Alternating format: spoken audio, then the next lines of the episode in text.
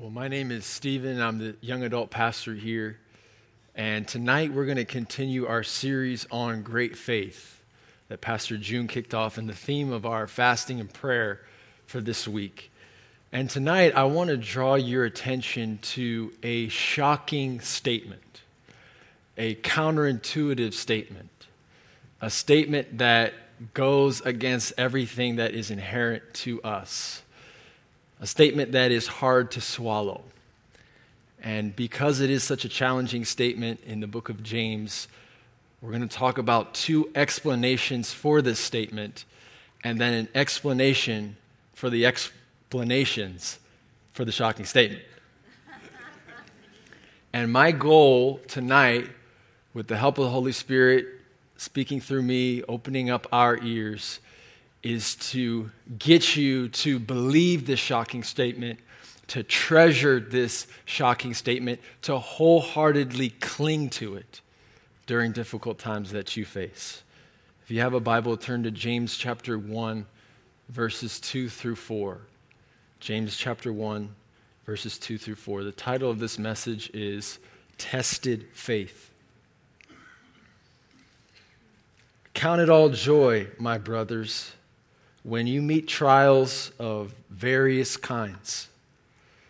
For you know that the testing of your faith produces steadfastness, and let steadfastness have its full effect, that you may be perfect and complete, lacking in nothing. So there it is, right at the outset.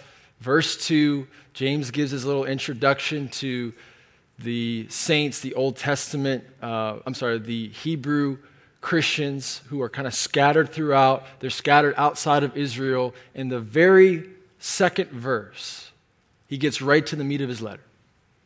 And he says this it's a verse that you've probably heard of if you've been going to church for a while, or maybe even if you're new to church. It's a verse that's very popular, that's preached about a lot. But tonight, I don't want you to miss how shocking this statement really is. Count it all joy, my brothers when you meet trials of various kinds. That goes against everything that we're told, that we experience, that we want to believe and do. And if we understand trials as bad things that happen to us, why on earth would we want to count it all joy when bad things happen to us? Do you see the, the seemingly uh, inconsistent statement there? Everything in our culture is set up to make us feel as good as possible as much of the time as possible. Now, I am one of the rare people who grew up here in Northern Virginia. Okay? There's probably a few of us. When I was growing up, this was only 10 years ago, there was I'm about to tell a story like I'm 60 years old, but I'm, I'm, you know, this is 10 years ago in high school. There were three entertainment options. You had Regal Countryside Stadium in Sterling.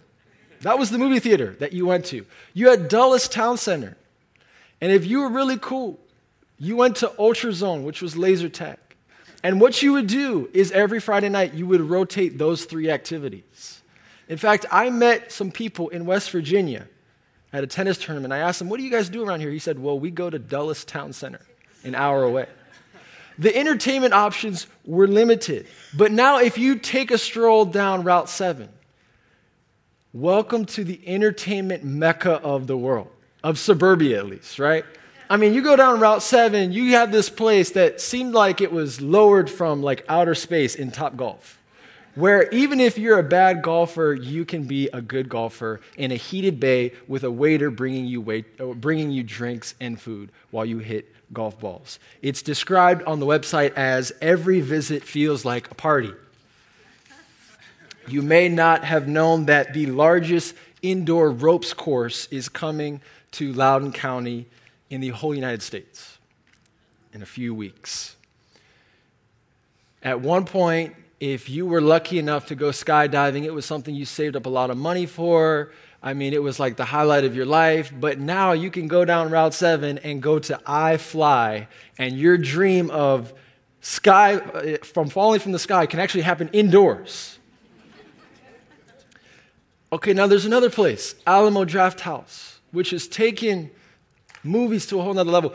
It used to be that you would either take your date to dinner or a movie, and if you were really balling, you would do both.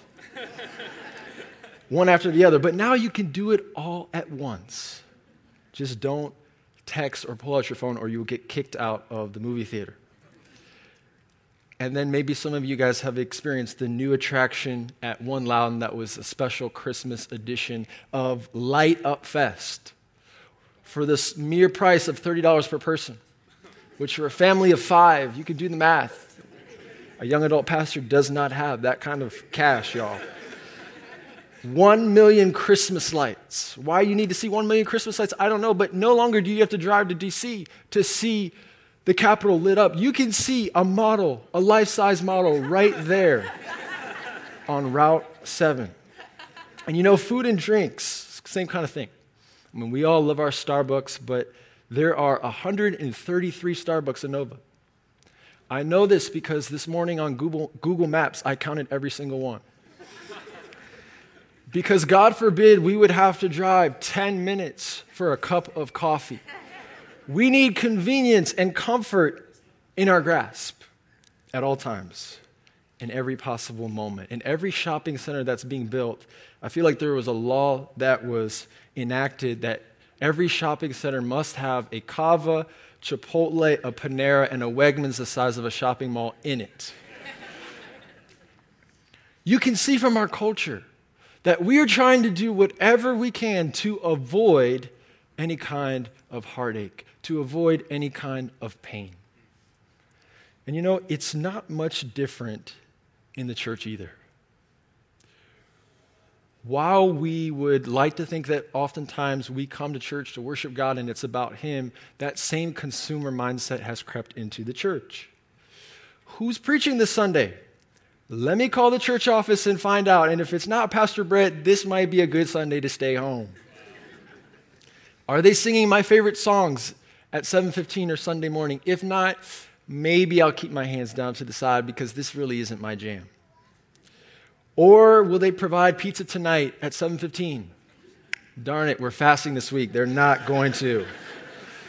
Oh, and some of you are still trying to get over the fact that there was no pizza here tonight. But in light of the consumer driven, pleasure seeking culture we live in, how do we interpret the bad things that we experience? Well, we can avoid them, and we try our best to do that. I mean, when I go to the grocery store, I have this issue where I can't turn off the strategic lobe of my brain. So I will examine the four counters and calculate how many people are standing in each line Evaluate the attendant that's checking the groceries, how experienced they may or may not be. Count the items in each person's shopping cart and commit to a line, only to see another line is moving faster and switch over to that line because we want to avoid inconvenience, we want to avoid pain. We can also complain about our pain, our boss, our commute, our spouse. We can bury, we can bury the difficult things that come our way. That's why we're afraid to join a small group. That's why we're afraid to get close to anybody, lest they actually see our pain and we might have to deal with it. Or we are oftentimes devastated by these things that come to us that we experience, and we end up leaving a church when we're offended or getting out of a relationship or moving on as quickly as we possibly can. And in light of all those things, James gives us this shocking statement that when you meet trials of various kinds, when you experience difficult things, count it all joy. So, James, you're going to have to explain that one for us tonight. Here's where the two explanations come in. The first is in the meaning of the word trial. And perhaps before we talk about what a trial is, we should talk about what a trial is not. A trial is not temptation. Like when you're sitting in front of your computer and you're tempted to look at something or you're tempted to go somewhere you shouldn't go, that is not a trial, that's a temptation. And God is not responsible for tempting us. We can't sin and then say, God, man, you were really putting me through a test on that one. Because James goes on later to say in this chapter, in verse 13, let no one say when he is tempted, I'm being tempted by God, for God cannot be tempted with evil, and he himself tempts no one. So trial is not a temptation. But you know, trial is, is bigger than just bad things happening. And when I came to this passage, in my mind, bad circumstances equaled trial. But James actually defines what a trial is. Look at verse 3. Count it all joy when you fall, when you encounter various trials, for the testing of your faith. So, what is a trial? A trial is a testing of your faith. He uses that phrase as a synonym for trial. It's an attempt to learn the nature or character of something. It's an attempt by God to learn the nature or character of something, of faith. It's not bad luck. It's not just a happenstance. It's a divine moment of testing. And in those divine moments of testing, God is not making us sin. If He's testing us, He's not the cause for our heartache, for our pain. Because the question that we have to ask is if God is testing our faith with this job that went south or with this relationship that went south, is God take delight in causing me pain? No. No, because we, when we come to passages like this, have to bring in all of our theology, what the whole Bible says about who God is, and bring it into this passage. And James, later on in chapter 1 and verse 16, he gives a verse, a couple verses about the nature of God. He says, Do not be deceived, my beloved brothers. Every good gift and every perfect gift is from above coming down from the Father of lights. This is who our God is. He is a loving, compassionate Father. He is a God who gives good gifts. In the same way that I don't intentionally cause harm to my three kids, God doesn't delight in causing harm to us. He doesn't cause harm to us. But He will sovereignly allow the effects of our sins the effects of others' sins and the effects of this broken world to shape and to mold us, to test us, to test our faith. The first explanation James gives for why we should count it all joy is that when we face difficult, painful, uncomfortable circumstances, these are more than just bad events. They are moments divinely orchestrated by God to test our faith. That means God is behind them, God is doing something in them. They're not random, there's a purpose. And sometimes just knowing that what you're going through, there's a purpose, even if you don't know what that purpose is, makes it all the more easy to go through them. But here's the second explanation. We should count it all joy for various trials because of what the testing of our faith produces. It produces steadfastness. Now, depending on the translation you're using, your favorite translation, that word could be steadfastness, it can be endurance, it can be patience. But the idea here is the capacity to hold out or to bear up in the face of difficulty. That's what God is producing in us through trials, the ability to bear up, to hold something. And that tested faith, faith produces endurance. Now, the problem is we are prone to take the easy way out. It's why none of us signed up for a marathon, even though we know that a marathon would increase our endurance. You could take your marathon. I'm not running it. I don't love endurance that much. It's why, if we have a choice between the cheese fries and the Brussels sprouts, that's a really easy decision. We're going with the cheese fries. It's why we change lanes, change grocery lines, change jobs, change churches, even change spouses. Because as much as we hate change, we hate having to endure more.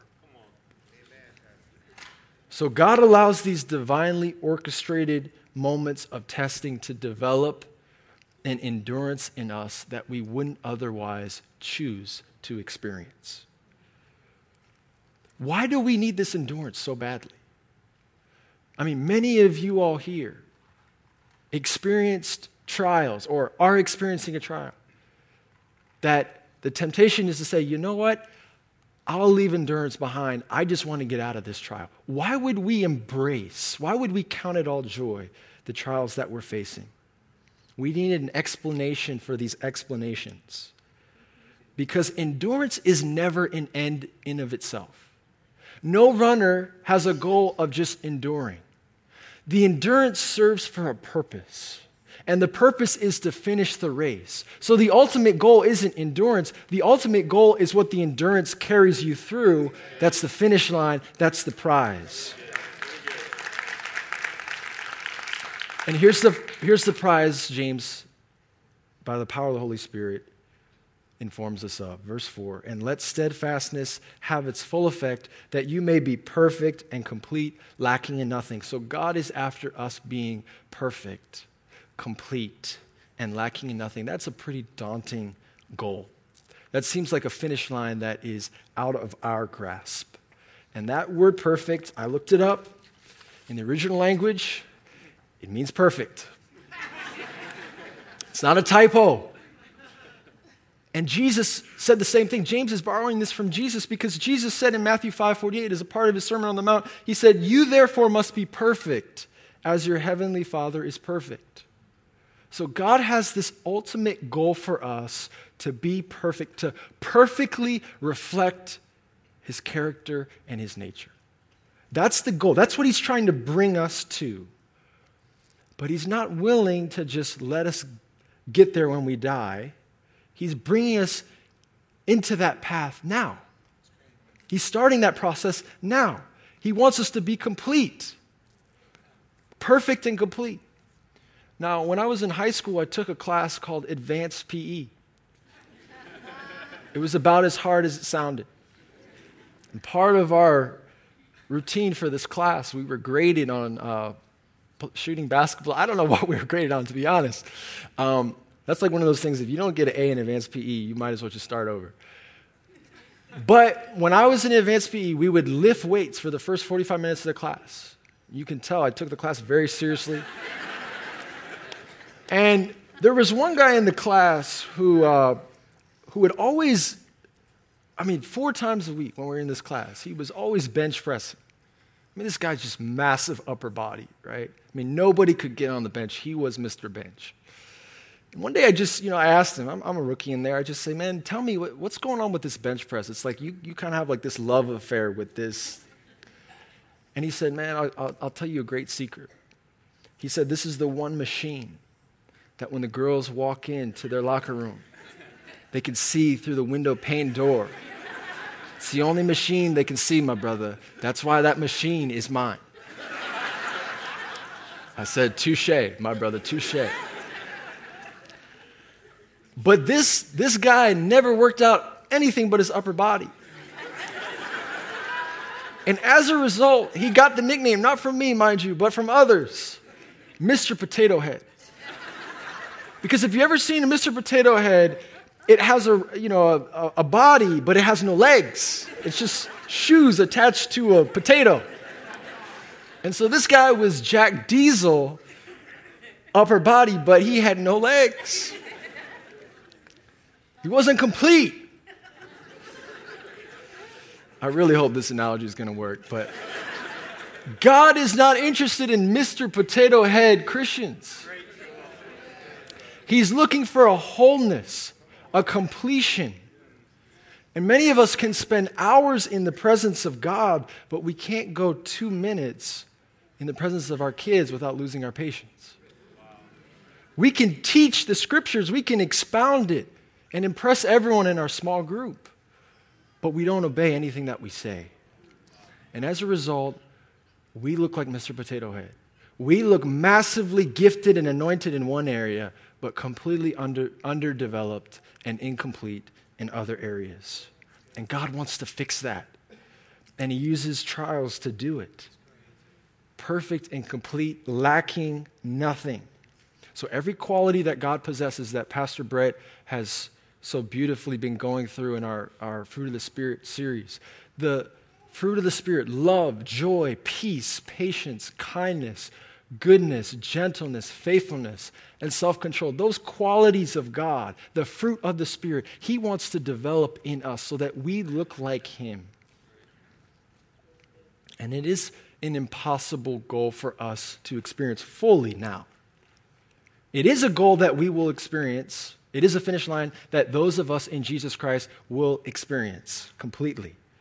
James says in James chapter 1 verse 12, "Blessed is the man who remains steadfast under trial, for when he has stood the test, he will receive the crown of life which God has promised to those who love him."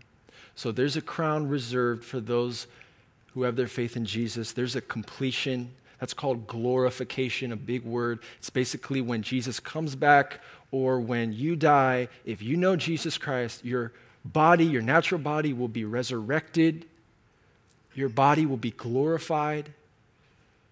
You'll be complete. You'll be perfect. You'll reflect perfectly the image of, uh, of God that was tarnished with sin. Everything will be restored. But James doesn't want to wait for you to die to start that process. Because then, how would others see the God that you serve? Do you think that Christians are the only one the only ones who are getting furloughed, or the only ones who are getting sick, or the only ones experiencing marriage issues. No, these trials are common to every human being as a part of being in a fallen world. All of us experience trials, even those who aren't Christians. And every day, unbelievers face a trial and fail them. How, how could they succeed? Because they can't see past the trial for who's behind it. And yet, if we do the same thing, if we fail our trials, if we don't move closer to maturity, to completion, how will they know the God that we serve?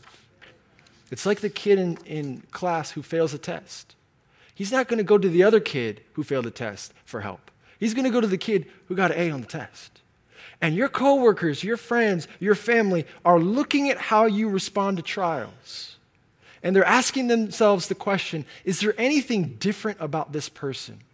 Because I know what happens when somebody's kid leaves their home. I know the natural response. I know the natural response, says your unbelieving neighbor, when a child gets diagnosed with cancer.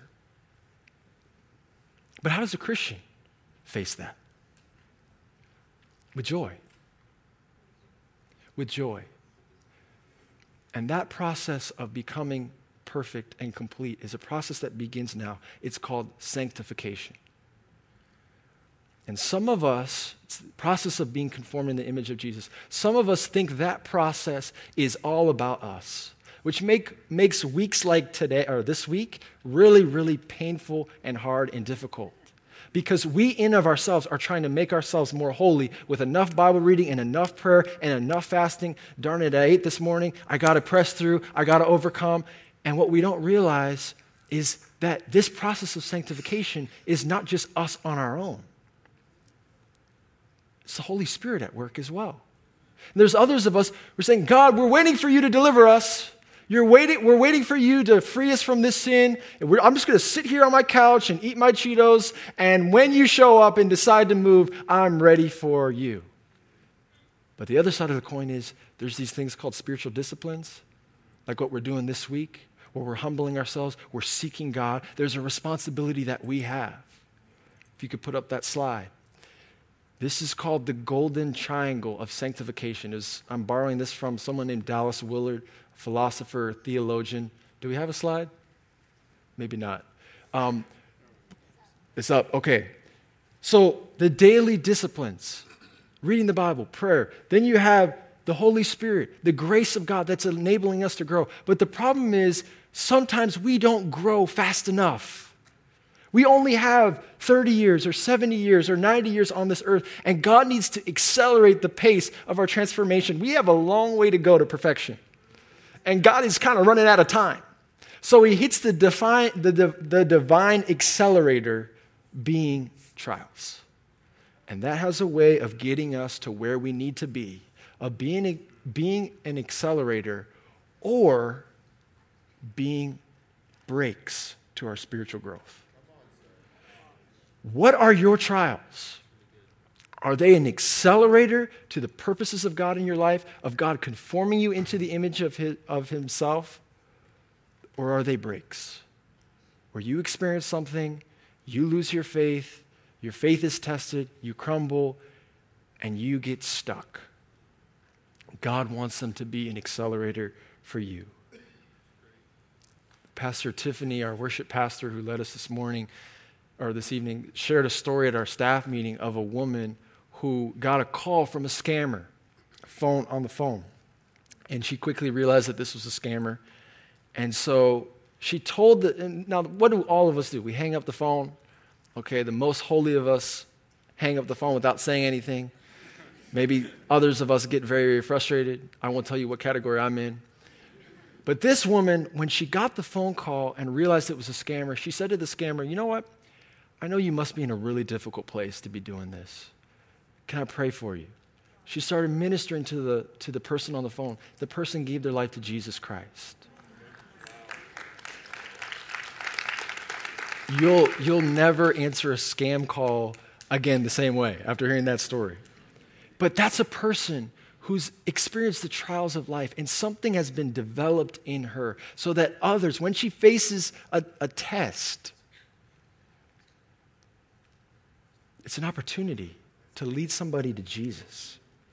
We can count it all joy, according to James, because our trials are God ordained moments of testing. He's behind them, and He's producing something in us, He's producing an endurance.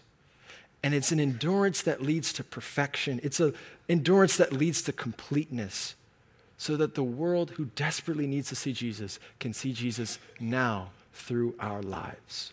We count it all joy by not looking at the trial, but looking through it to what God is producing in us, to his ultimate aim, to his ultimate end. So, tonight, in closing, I want to give you three very practical ways to count it all joy. The first, very practical, some of us tonight need to just choose to stay to stare that trial in the face and to endure. And to endure with joy. We can get out of our trials, but if we do, we miss what God is trying to accomplish in us and through us. Secondly, real practical, take five minutes a day and thank God for your trials. Start thanking God. Start praising Him for that very thing that has annoyed you and has been the source of your pain. Start praising Him for that. Praise Him not for the trial in of itself. None of us get excited about hard times, but you thank Him for what He's doing in you. You start worshiping Him, and it starts changing who you are. Starts conforming you into the image of Christ. And now all of a sudden, that trial that may have needed to be five years might be three years or one year or three months because God allows us to experience what we need because we're participating with Him. And then, lastly, third suggestion for a practical way to count it all joy. During this fast, maybe this is a moment to change our prayers. Most of us pray, God, take it away. These five days, I'm fasting, I'm crying out for a new job, for a new boss. Lord, if they got the pink slip tomorrow, I wouldn't be upset. But it's in your will, Lord. It's up, it's up to you. But maybe God wants to change our prayers to ask Him to reveal to us what He's trying to produce in us through these trials. During these next couple days of the fast, asking God, God, what are you producing in me? How can I cooperate with that? How can I invite that character, that aspect of your character into my life through this trial? Amen. Father, we thank you for the trials that we go through.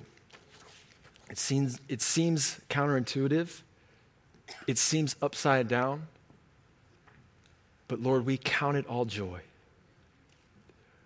You know, in these last two minutes that we have, I want to encourage you, just in your own words, to pray to God right now, to lift up that trial to Him that perhaps you've been trying to avoid, that you've been complaining about, that trial that maybe you've suppressed, and instead give it over to Him. Ask Him to reveal what He's doing in the midst of that trial. Ask Him to give you the endurance to go through it in victory.